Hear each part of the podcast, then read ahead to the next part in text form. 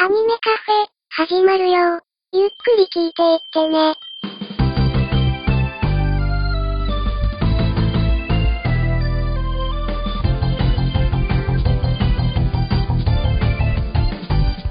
時とともに増える日のように星つぶされないように踏ん張るふっと癒し遅れてるものは僕ら空でかさむ感謝くたくたにすがってたひどきつぼがあの頃に戻ってた星つえで語ろう両方空が柳田海の風へ突き上げる夏アニメからいましょう愛するキャラクターあわが思い出と連鎖して読みたまっとさあどうぞお好きな席へ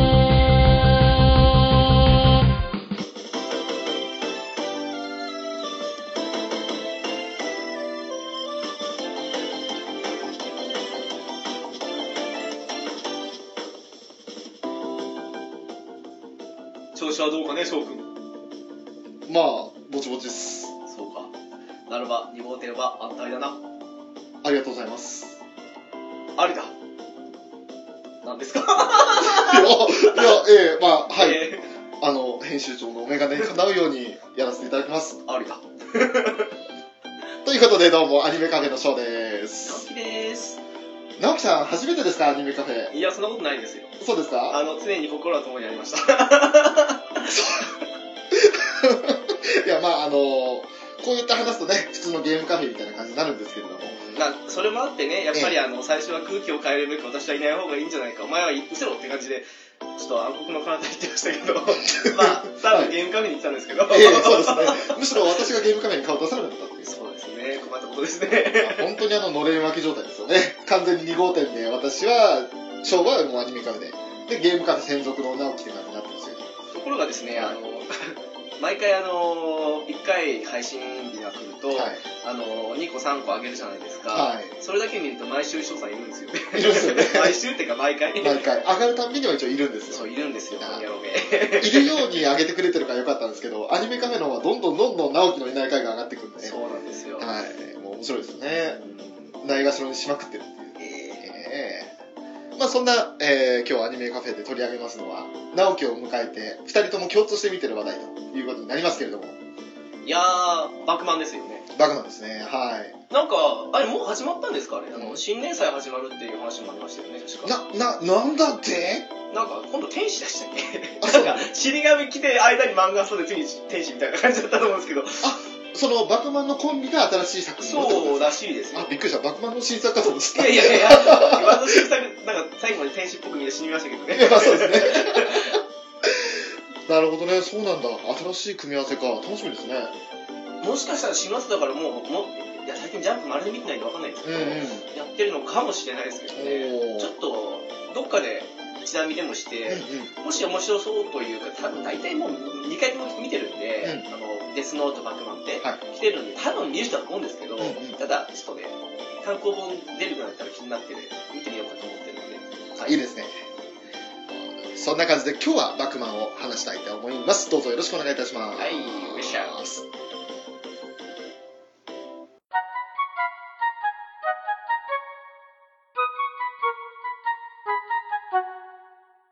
ということで、じゃあ、バクマンを話していこうと思うんですけれど。まあでもこれあれですよね、はいはいあのデスノートみたいにうんストーリーがどうって感じの漫画というかはなんかそのなんでしょうねもちろんストーリーで見ていくんですけど、うんただあのデスノートのようにここのこういう描写でこういう伏線があってって感じの話じゃないんですよね、うん、うんうん、そうですね。これは多分意外と見たことない人もいらっしデスノートよりはいるかもしれないですよねそうかもデスノートよりかはだってあの映画とかにもなってないしアニメにはなったけれどドラマにもまだなってないですから映画はなりましたよなねりましたねあの最近あ失礼しました映画になってないですよなこれうんドラマになってないそうそうそうん間違ったあの最近ほらあの007スペクターがうん DVD レンタルされてて、うんそれが2週連続首位やったんですけど、うんうん今回2位に爆満来てましたよさすがあの神木隆之介君と、えー佐藤健君のそうでですすねねコンビで一瞬その最高と囚人が配役逆なのかなって思っちゃうような感じでしたけどでもあの二人の組み合わせでまた面白かったっていう あれどっちがどっちでしたっえっとね俺最初最高が神木君だと思ったんですよイメージけ的私にもそんなイメージですよ逆なんですよ、えー囚人が神木君あそうなんですかで佐藤健君があのー最高を演じるとおあまあそういうことも含めてなんですけど、はいあれですよねこれ簡単にあらすじっぽくあの見たことない人に興味持つ感じにいってしまうんなら、うんうんあのーとある中学校3年生のまあ真城君、まあ、はい真城森高でしたっけ、そうですでもその音読み的には最高って言って最高っていうふうによ後々呼ばれるわけですけど、その彼があのまあ良くも悪くも普通の中学校の生活を送ってるとそうですねちょっとやる気なさげにでまああのなんですかね普通に学校行って、うんでまあ普通に勉強したりしなかったりしてうんでまあ普通にそう、ね、ゲームやったりとかもしたりして、んで普通に女の子も好きになったとか、そういうこともしてたわけですけど、うんちょっとねあのーあるんですよねあれ昔漫画家だったおじさんがいたとそうですねそうですよねであのーちょっとギャグ漫画でヒットしたんだけど、はいその後泣かず飛ばずでうんであの結局あれ契約を打ち切られちゃうんですよねジャンプからねそうなんですよでもあのどうにかこうにか俺はあのもう一回うんジャンプで輝いて見せるぜ的な感じのことをその甥っ子のそのうんマシドね最高君にまあ言ってるわけですけど、はただまああの過労死しちゃうんですよねいそうなんですよ最高君が小さい頃に、はいでそっからやっぱりちょっと漫画から遠ざかってたとこはやっぱりあるんだけどただ絵はやっぱり小さい頃ね漫画家になりたくなってうまいんですよねまたあのおじさんにも認められるぐらい小さい頃から絵がきれい画力すごかったんですよねおじさんお世辞にも絵は上手くなかったですからねそうそうそううんただ、ね、まああの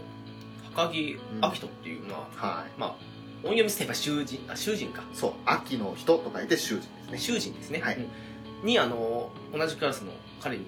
急にあの漫画描かねえかとうんいうふうに誘われちゃうわけですそようなんねですよ何こいつ学校一の秀才なのにこいつ何言ってんだみたいな感じになるわけで すよね一二を争う学年のね順位のやつなんですけど、もう本当になんだこいつって感じで最初最初やっぱり断っちゃうんですよねい断るやんですそねんなあのお前は何分かってるんだと、うんあのいややっぱりほらおじさんがそういう仕事してたからうん普通の素人よりは分かるわけですよ、うんうん漫画家になるのはこうこうこうでこんだけ大変なことなんだとはいお前そんな簡単に言ってるけど簡単になるわけないじゃないか、うんふうに言ってたんですけどただまあねあのその好きな片思いしてた女の子が、うまあ、あずきみほちゃんですけどはい可愛いですね彼女はあれですよねあかわいそうなん ですねてかああれあれてかあの人ねやっぱりうまいっすよねいやうまいっすようん魅力的な女の子見てうんますよですねもう続婚っすよあごめんなさい続婚ラブですねラあブの、ですよはい中の人含めてそうですね、ええ中の人があ来たから余計にですよなるほどはい分かりやすくていいと思いますはいありがとうござい ますというのもあってやっぱり、はいね、その彼女がはい声優になりたいと、そうですねうん、で、まあ、ちょっとこれはあの見てた時にも思ったんですけど、うん若干じ時代錯誤っていうか今時ないなって感じなんですよねあれあのそうですね私は声優になってアニメの声優がしたいと、うんだからあなたの書いた漫画がアニメ化してその漫画のヒロインの声をやりたいって感じのことを約束してそしてそのその夢が叶ったら結婚しましょうって中学校3年生が言うわけですよね あのそ本人もね最高自体もそこまで言うつもりは本当はなかったみたいなんだけど、ええなんか初見でねその夢が叶ったら結婚してくださいってあのしかも小豆の家の前であれ中学校の卒業式ですよね卒業式うん卒業式の前じゃないあれはそそうでしたっけ結婚してくださいのこの花下りはああそうでしたっけ、うんまあどっちにせよ中学生が言うことですよ、うん言う 言うことじゃないですけどね まあそんなことを言ったのでうん急にやる気になってというか、うんやる気スイッチが入ったんですよねはい最高だけどやる気スイッチが入ったんですけそどうなんですよまあ囚人もびっくりしたよね えええって 何急に言い出すんだとだから絵はうまいわけですから、うんあのーちょっとブランクというかやっぱ漫画家目指す人って、いやはい年齢バラバラだと思うんですけどやっぱり小さい子がなりたいってずっと練習してる人が多いわけじゃないですか、うんうん自分も昔はそのふうに頑張って書いてたけど、うんしばらくその普通の生活というか漫画家なんてそんなって感じのことをしてたのでちょっと今から一生懸命そのブランクを取り戻さなきゃいけないっていうのも含めてやっぱり斉藤君がね原画担当で、はいでやっぱ秀才だけやってやっぱ、うんまあ、別に頭がいいからね話作りがうまいって直結するわけじゃないですけど、ただ頭がいいだけじゃなくてそのいろんな部分に関してもねやっぱり発想がいいその修仁君がはい原作を担当と、ね、だけでそのねその2人のコンビが出来上がるわけですよそねうですねでまああれですよねだんだんねあの読み切りとか試したりとか、はい部屋の編集者に持ってったりとか、うんそういうことをしたりして、はい徐々に徐々にあの連載まで持ってくって感じの話なわけですけど、うあんの個人的にですよ翔さんにおすすめだったんですよこそうですね進めましたねれあれは大みそ大晦日正月あの辺ですよねそうでしたね俺がちょうどアニメにドハマりしてて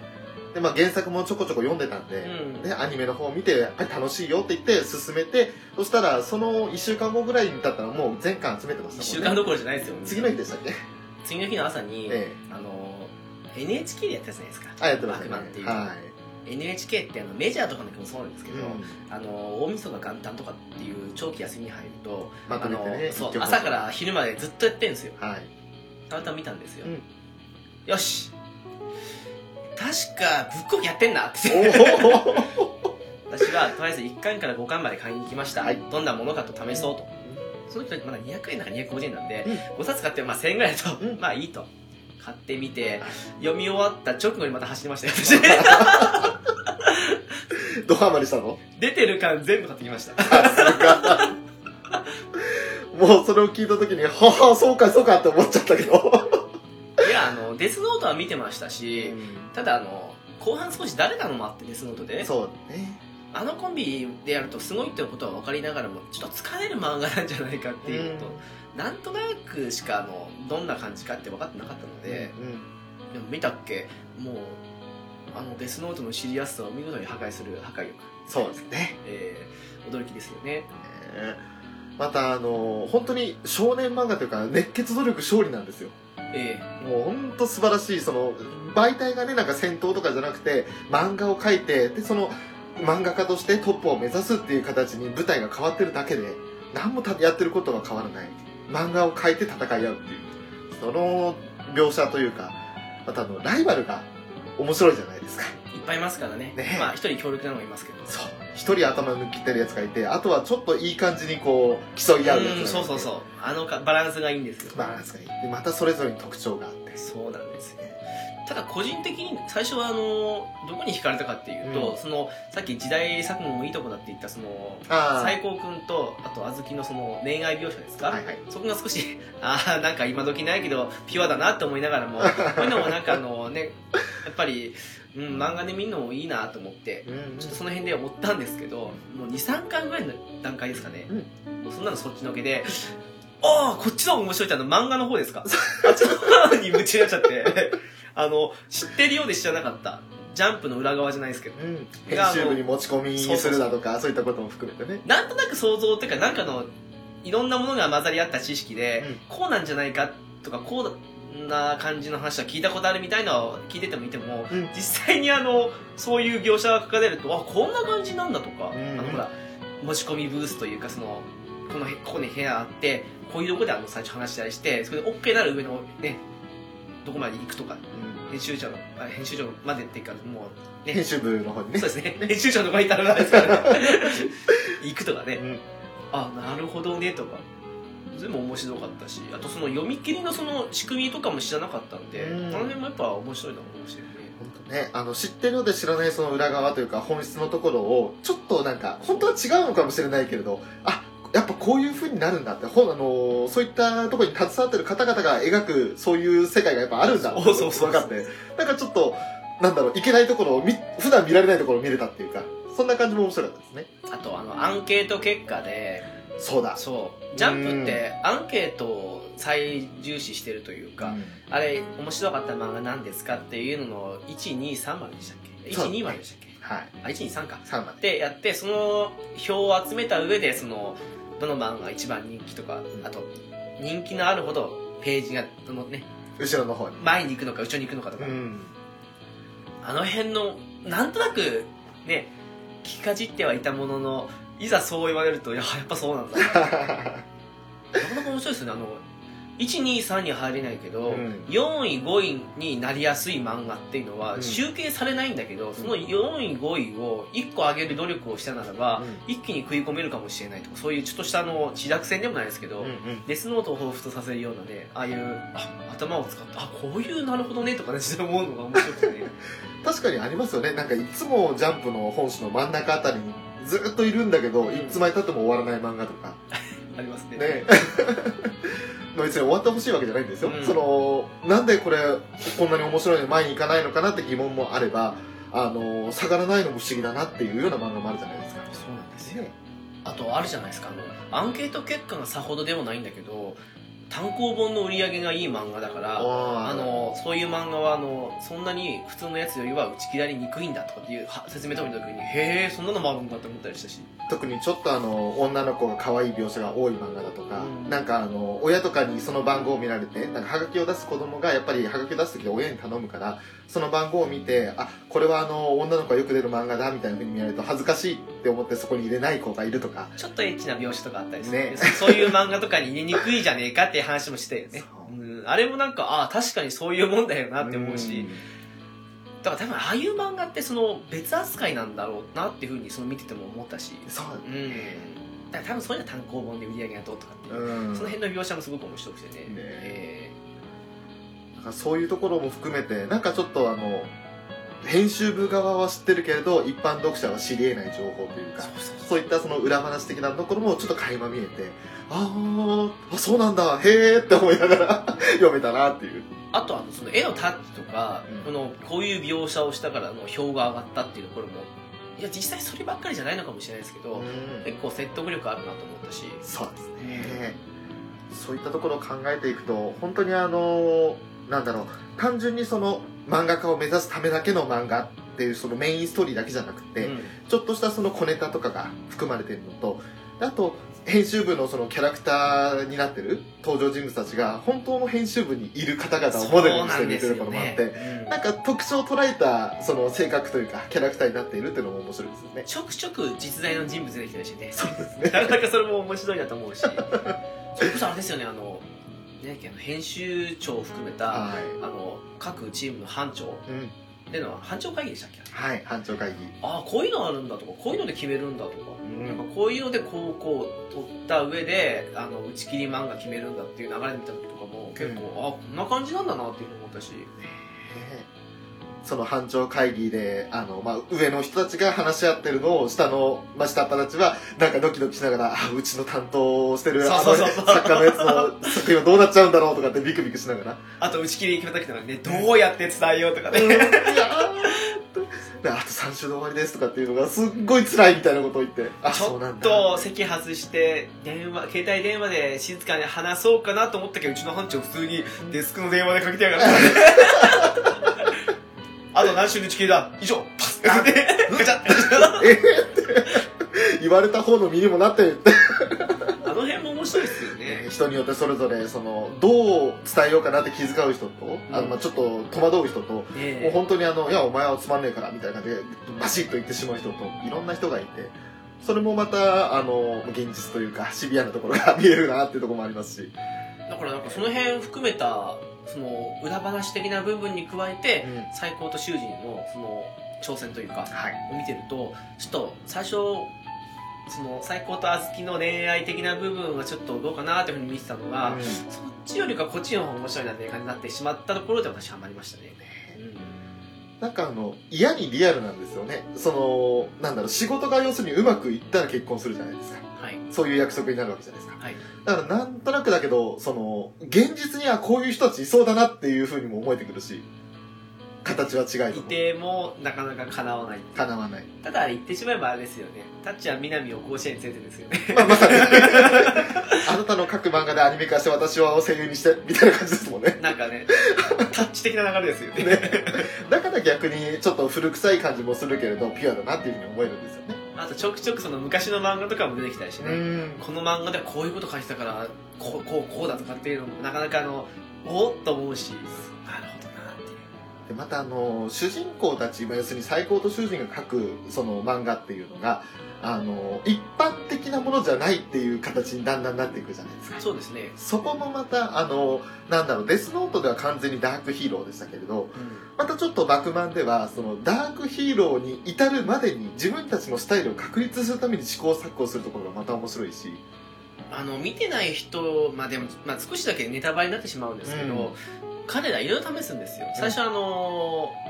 邪道漫画というか、はい、まあ、王道漫画っていわゆるいわゆる普通のバトルものうんバトルものってすんごいあの魅力的な主人公出てきてうん、であの程よまくギャグが入っあてそうそうそうなんか王道漫画ですよね「ワンピースとか「ドラゴンボール」とかそうですねああいう感じなんですけどうではなくて、うんその邪道ものの方で、まあ、主に囚人のね、んあの原作がそっちの方が光るってことでんそうですねやったわけですけど、うそうしたらあのそこで高い評価がいたん、うん、ただその後にそれがネックになった部分もあって悩むんですよね、はいうん、いろいろ試していや売れるためだったら別にあの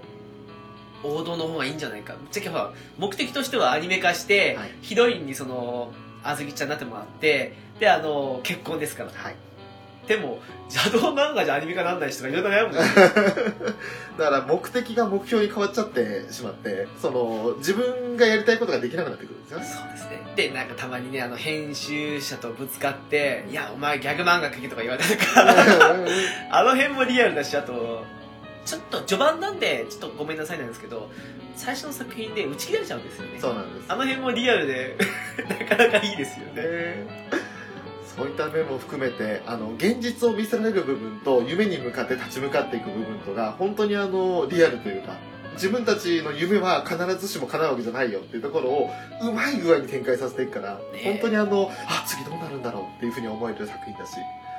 それをうまくもうなんだろう自分たちもその漫画の登場キャラだけどその漫画の登場キャラが生み出す漫画だからそうなんです なよんか不思議な感覚なんですよね。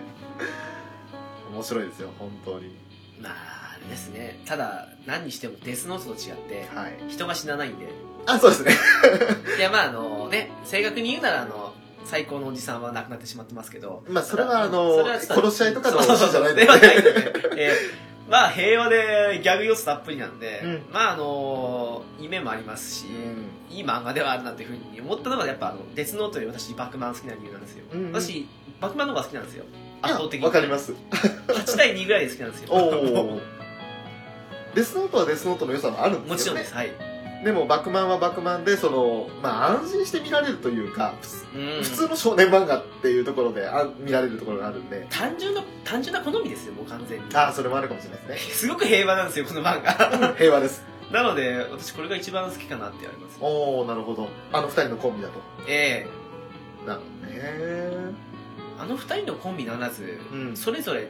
別れた上での作品あるじゃないですか、やっぱりうんの中でもやっぱり一番好きかなっていうのがりますねあーなるほど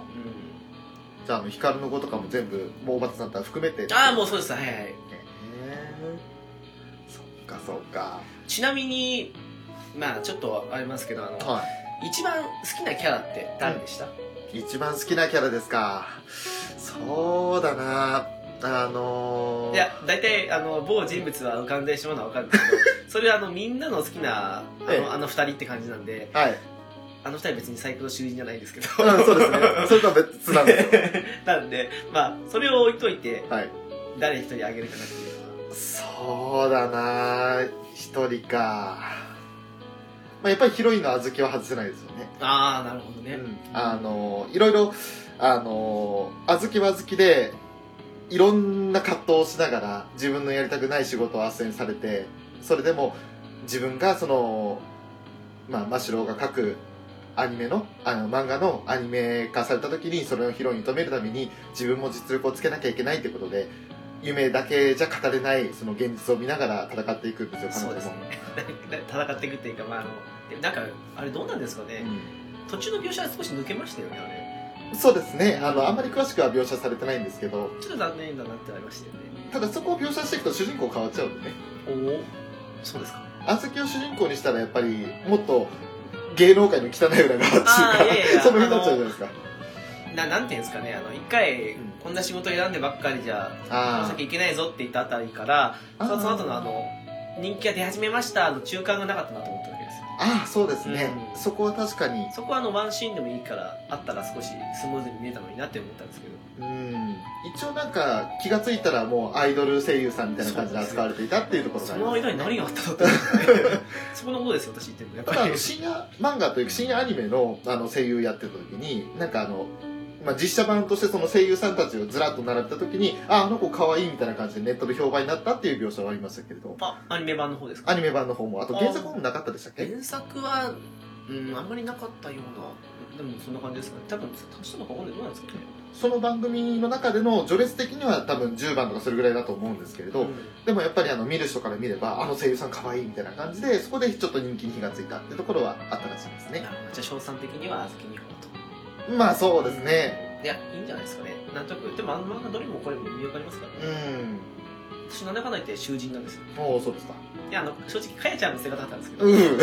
演としての力持ちですからやーかやちゃんはあのすごいですね最初こそね少しあのなんだうざい女に思うかもしれないですけど、うん最後なんて本当あんだけ尽くしてねよりもうだって彼女がいないとなってないじゃないですか成り立たない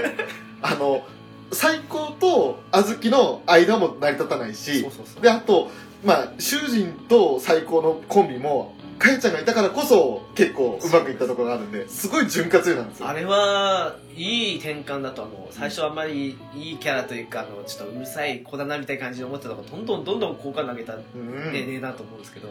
ただそれでもあえてやっぱりあげんならやっぱそれを差し置いてやっぱ囚人かなっていううんなるほど囚人は最初こそんこいつは何者なんだこの不敵な生き物って思ったんですけどめちゃくちゃねあの面白いしいいやつなんですよいねやあれは本ね当ですね彼は好きでしたねうん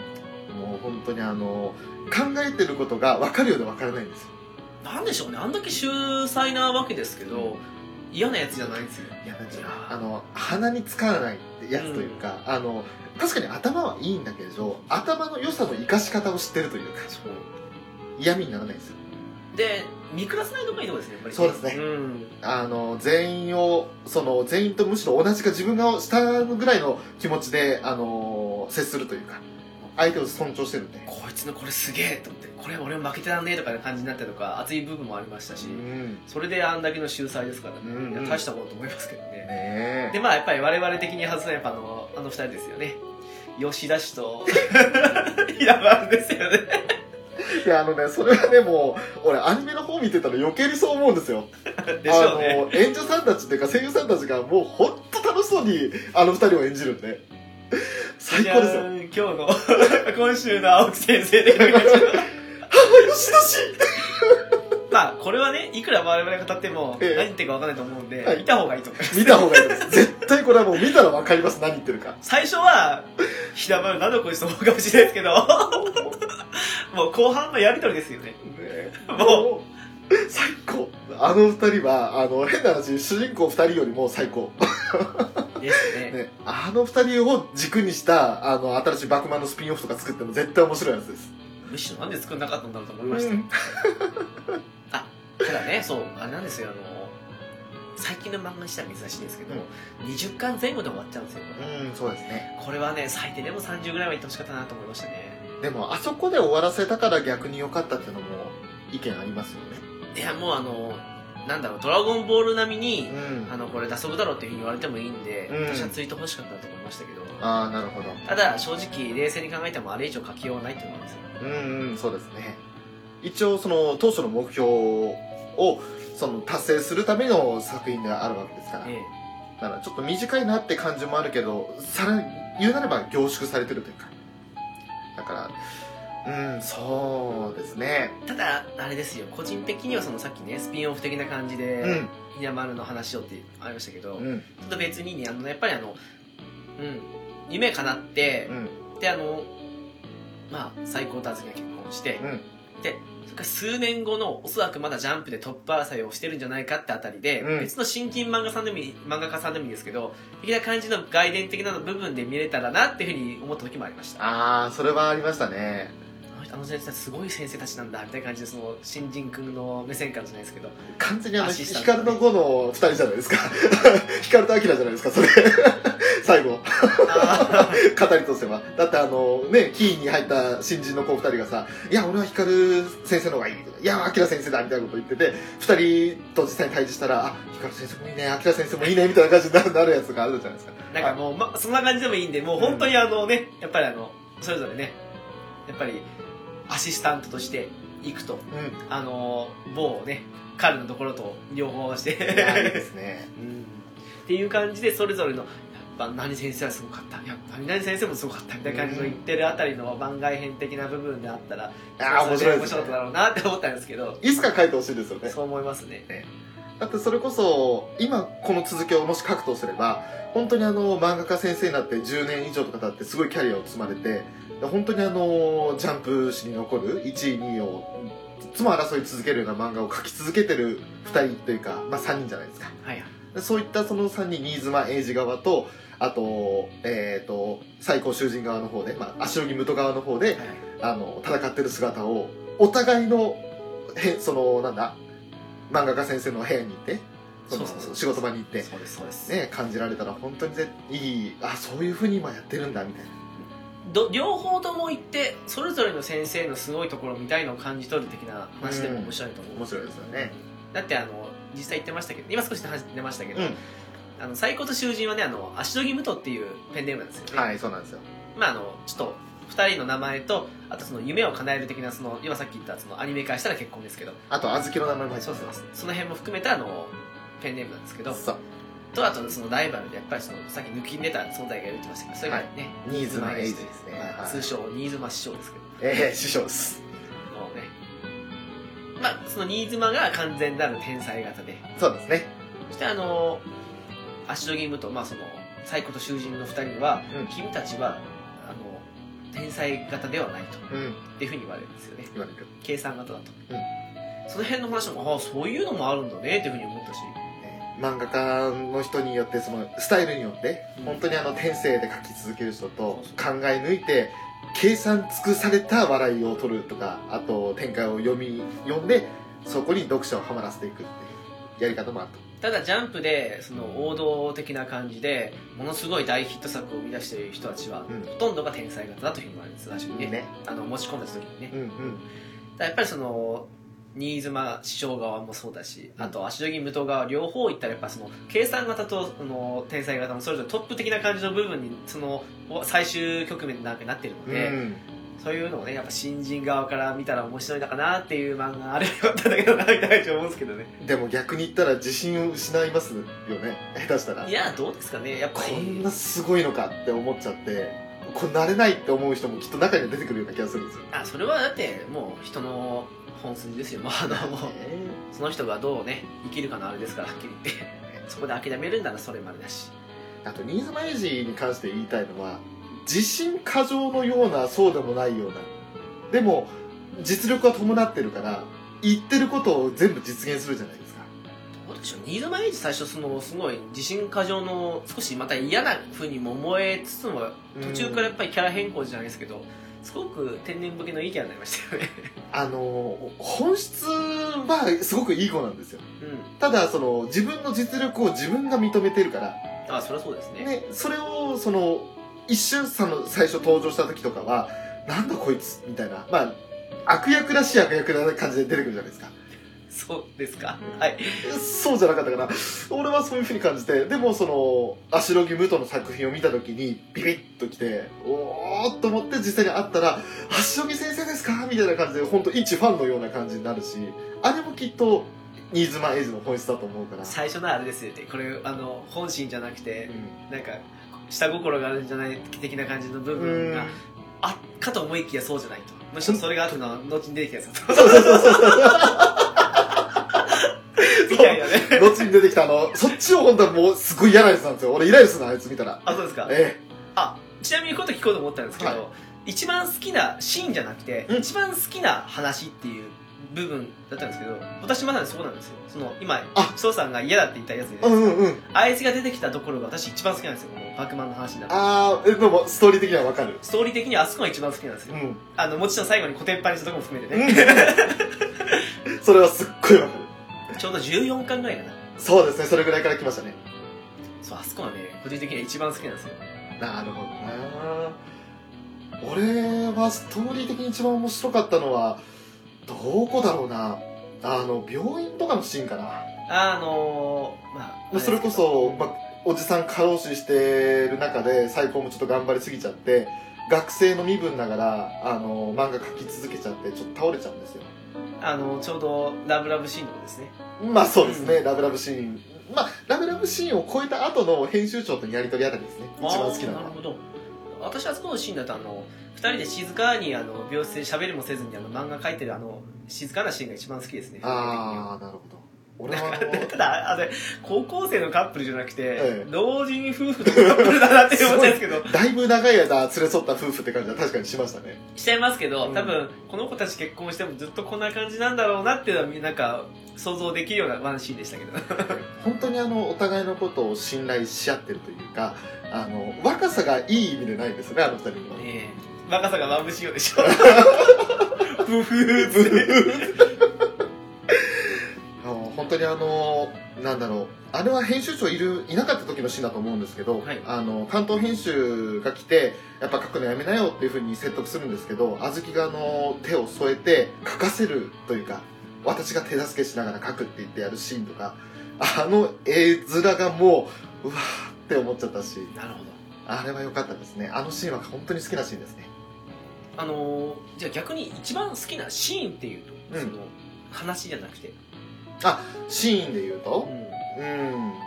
まあ今ちょっと言っちゃったけどああそこなんですうんね、、今言っちゃったけどど、それもそうだしじゃああと他のところで言ったらそうだなえーっとねあの新人同士が要するにその新妻英二の職場というか、はいはいその部屋に、はいはいえーっと囚人と最高とそしてあと福田君と,、えーっと青木浩とがみんなその集まってお互いの漫画書いた読み切りを見せ合うところありましたねはいあれもあのお互いがあのいやこいつの書く話はすげえさすが、うんあのね最高が認めるだけのことあるな囚人すげえなっていうふうに福田君は思うしあのそれこそねこいつ小説書けんじゃねえか書けんじゃねえかって言ってましたよねあのねえ心の中でそうそうそうでそれで「なんだこいつ」とかって思ってる一方で青木君の作品見たら「なんだこの背中の難しく難しくなるような」みたいなそういうふうに思いながらも「火力はすげえ!」とかって思いながらさすがあのえっ、と誰だっけ あの大きな人名前忘れてた いやいやそう名いや前いや名前忘れて適た当ですねお兄さんやばいやばい。名前忘れちゃったよ。あの、絵描く人。えっ、あのと、キャラは書けないけど背景うまい人ですよねそう、背景の人。もう万年アシスタントの人。名前忘れちゃっあた。私も忘れましたけどうーんもうその人が描く絵がすごいから、その世界観にマッチしてるとかって評価をちゃんと下せたりするシーンもありましたけど、やっぱりあの、認めながらもバチバチ火花散らすじゃないですか。はいあれがもう、おお、来た来たって思って、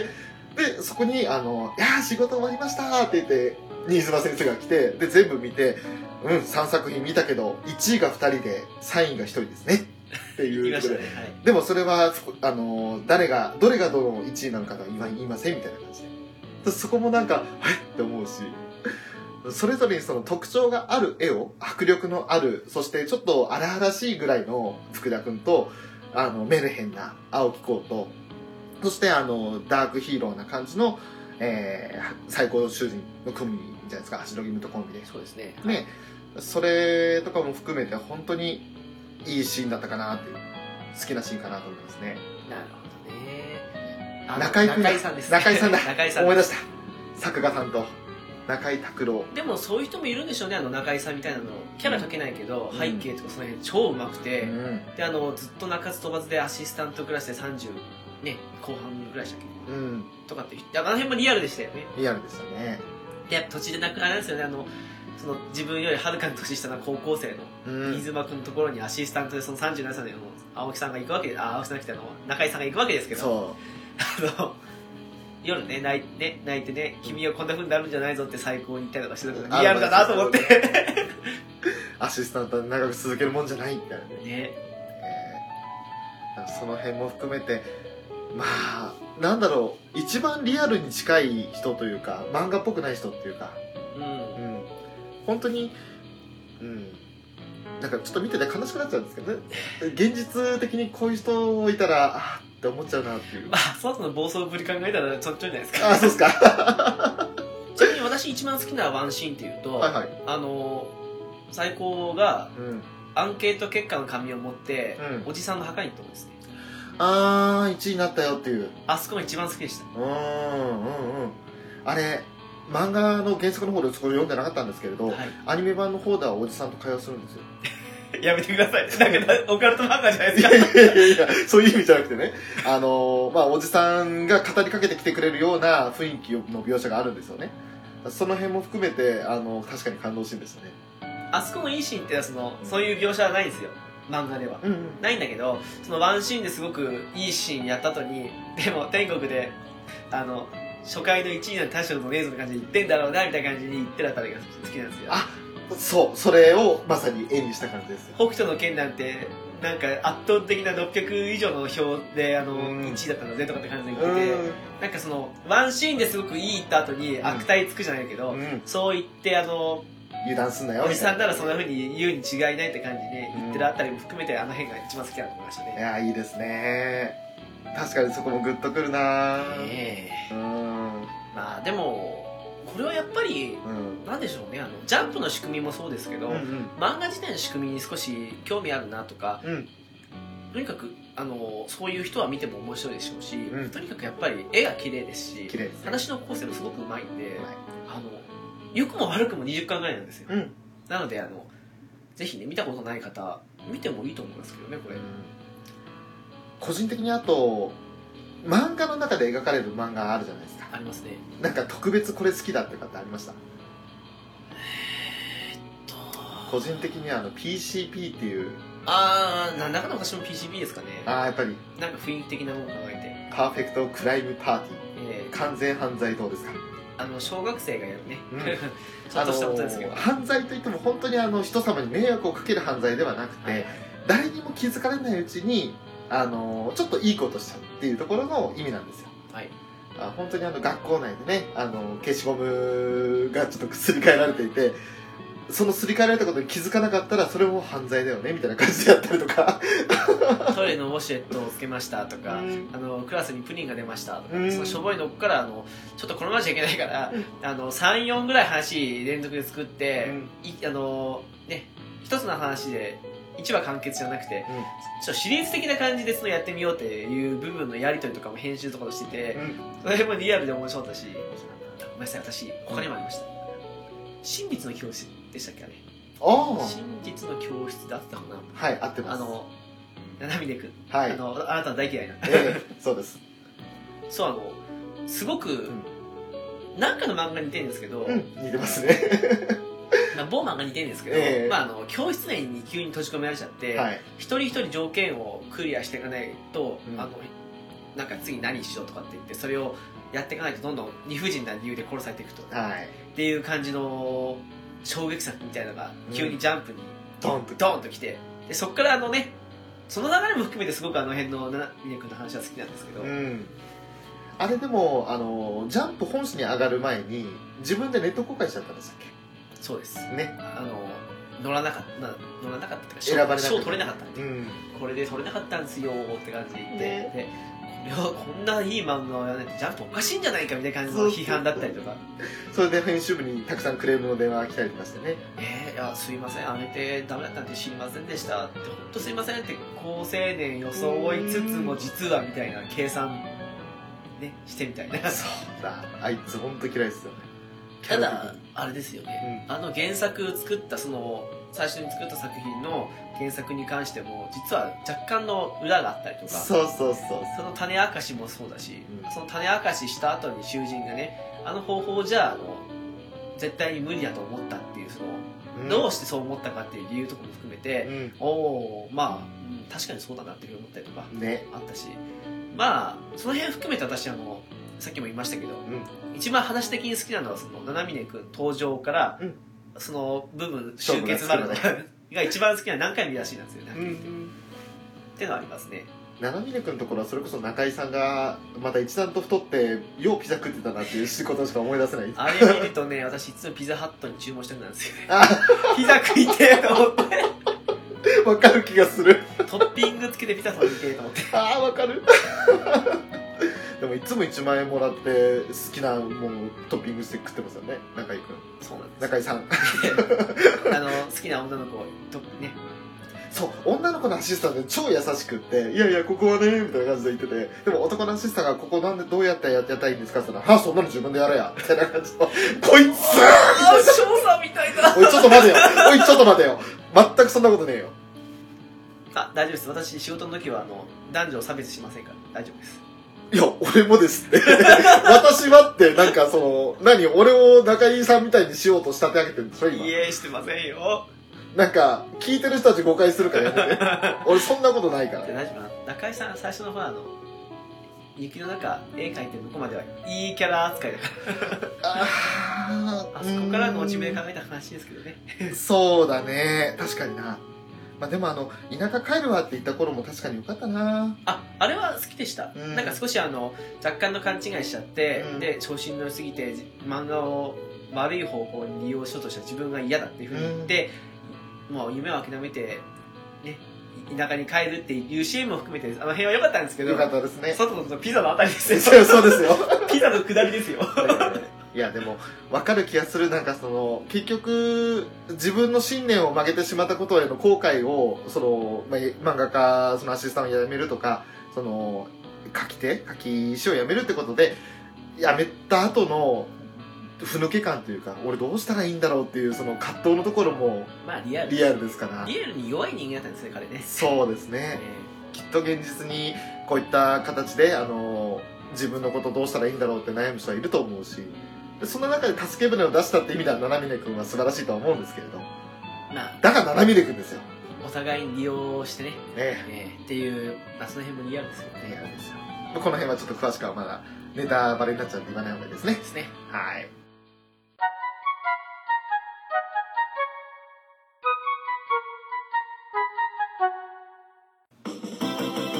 さあエンディングですはいはい、今回バックマンについて話しましたけども、ちまあょっと話忘れがね、な何ありましたあの、かえちゃん関連で、はい、どうしても一つだけ言っておきたいことがあって。恋のライバルですかそうです。そうです。そこがもうね、ほんと良かったんですよ。あれですか最高と囚人に対するライバルがええ新妻師匠であるようにはかやさんにも実はライバルがいるとい、いた。かやさんってちなみにあの囚人の奥さんです後の奥さん後の奥さんですね。はい。で、最初はあの、囚人もちょっと、面倒くさがるんですよ。なんだこの女って感じで。 なんか勝手に家に上がり込んできて、なんか心配しての行動だったんですけど、ね、本当にあの最高が来てくれなかったら、俺やばいことになったかもしれないみたいなことを 一生懸命言うね。ちょっと待ってそのシーンだけ言うとまず囚人が嫌な自分で違う違う違う。でも、そういった感じのね、エピソードもあったんですけれど、はいそんなかえちゃんと、えー、囚人を巡っての恋のライバルが、まあちょっと勘違いされてる人一人、あ、もう一人も勘違いなんだけど一応、みんな勘違いだよ そもそも恋がそもそも勘違いだよそうか。恋なんてみんな勘違いなんだよななんか名言ですね。恋は勘違いから違うんです まあいいですねはいはえー、まああの、そんな感じのエピソードもありまして、はい、いあの、動物園のね、いろいろ一悶着があるわけですよ。はい。おおはいはいまあ詳しくは見てくれてると思うんですけど。詳しくはブログではいその辺もね、あの、面白いシーンだったなっていうのを、まあ、オフレコでちょっと話してましたね。なんでしょうねその岩瀬は、うん。あの言っちゃった。あそうじゃないですかはい、岩瀬愛子ですね。まああれなんですよねあの囚人ほどではなかったんですけど、はい。まあ秀才だとうん。確か東大ですよねそうです。ただ自分よりも成績の良かった囚人が、自分は東大っていう、まあ、最高校行ったけど、うん。大学もその辺のちょっとしたレベルの低いというか、行ったり社会のレベルが低いところに行って真の中にうん。自分は東大にも行ったしその上で小説も書いて成功したと、うん。あなただって別に漫画学校がどうしたのか関係ないけどただ漫画私的には低いものと思ってるうん。でも別に私はその小説書きながら東大にも行ったのにあなたはその辺の大学でしかも漫画を許せないとなんか勝手にラライバル意識して自分の理想的なライバルでいてくれないと困るっていう感じがいやーめんどくさもないですね言っちゃいけない言っちゃいけないでもそれもまた魅力じゃないですか、ごめんなさいめんどくさもないったけど私最初ねうん、あの三好かやちゃんと、う今さあゆむんですけど、うんこっちは好きした今さま好きでしたあわかります。それはわかります。ただ、あの、まあ、かやちゃんの方が後々ね、あの、あんなに尽くしてくれる人はいないって見直すっていうか、もう完全にあの、評価が逆転しちゃうんですけど。わかんないですよ。あの、今だってモンさんだけ選ばれてたら、もしかして尽くしてくれるかもしれないですよ。ないないないないだろうないだろう逆にもっとエスカレートしちゃうよ。そうですか。あの、ある意味ストーカー的だよ、あれやは。めてくだ さい。怖いよ、怖いよ。怖いよ、怖いよ。まあ、そんな感じもあって、そんなキャラもね、いたりするという、非常に魅力的な作品ではあるんですけれども。まあ、本当に、今回は、あの、ちょっと予習しないでね、思い出しながらだったんで、はい中井さんのこ 名前が出てこなかったりだとか。まあ、中井さんぐらいで、その中にいったんじゃないですそうっすか かね。ね。ええ俺、あの、斜めくんって言われるまでは、あの、あの話が好きなんですね。うんうん、わかるけど、誰だったっけ登場人物みたいな状態だったから。あ、ぶっちゃけな話で私最初ね、うんソミネ君ばっか出てきて嘘、 ばっか出てきて、あいつと長峰、七峰どっちだったっけなとそ思っうて、思った。なんだかと。なんだなって。 だから結局その登場人物のキャラ立ちとかはしてるんだけど名前と顔が一致しないんですよ私いつもそうですよ、あの、RPG もそうですけど、は全部そうですよやってる時とか全部名前出てきたらその名前例えばあのそうですねえー、とクラウドだとするじゃないですか、そしたらそのなんとなくそのクラウドって全体の名前の雰囲気しか覚えてなくて、うん正しい名前は覚えてないですよ その名前出てきたらあこいつはあのキャラのことねみたいな感じの思って、うんそのゲーム終わるとすっぽり抜けるっていうのが一番の話です、なのであの細かい話にされるとあこいつのことねって時に思い出すんだけど、そういうふうに思い出せないから私いつも座談会とか行くと自分でお金とか分かんないですそして後になって後悔すると後悔してないですあそうですか あの時ああ話しておけばよかったなってたまに言うじゃないですかあーそれはあれですよなんかその名前ぐらい覚えとけばよかったかなってそのプレイしてる時にでもね名前覚えれないですまあ私私人の名前も覚えれないん ですなんかちょっと悲しい話になってきちゃっただからあのいつもあのねみんな名札を胸元につけといてっていうふうに言いたいぐらいです ああなるほどわかりました なんだこの話はいえーまあ、そんな感じで今回はバックマンをお送りさせていただきました直樹初登場会でしたイエーイえーまあいつものゲームのみです よ、そうですよ。話してる内容的にアニメカフェのに移動したわけですよ。えーはいそうですよこれが我々ですよ。NS です。これがアニメカフェですはアニメカフェです。ということでお知らせをさせていただきます。ーい頑張れだ この番組はアニメや、アニメを中心に好きな漫画やテレビ番組など興味のあることを語るポッドキャストです。いいぞホームページは http コロンスラッシュスラッシュアニメカフェブログドットシーサードットネットですあ。それメールアドレスはアニメカフェアットマークアウトルックドット JP ツイッター ID はゲームカフェ 02S となりますイエーイイエーイまたツイッターで「ハッシュタグアニメカフェ」をつけていただければ番組へいただいた感想として紹介させていただきます紹介頑張れはいなんかごめんなさいちょっとふざけました はそうですねいまああの直樹君今飲み物飲みながら愛の手をいろいろ打っていただきましたけどあそれってねそうねなんかあのサザンの あ愛の言葉みたいですよね まあいいっすわあのえ、 まあ今回ね、あのアニメカフェというか、本当にゲームカフェとかになっちゃいましたけれども、あそれ内容的にはもう完全に漫画、アニメ、映画系の話だったんで、ゲームカフェではちょっと取り上げない話題として、こいちやらでね。ゲームカフェでも漫画と映画取り上げますよあ、そうですか。アニメは取り上げますあそうですかなるほど。難しいくりですよね、あれ、なかなかね。その、漫画の方でも、やっぱり漫画原作でアニメになってるものとかあるじゃないですかありますね。だからそこの区切りをどうするのかっていうところで、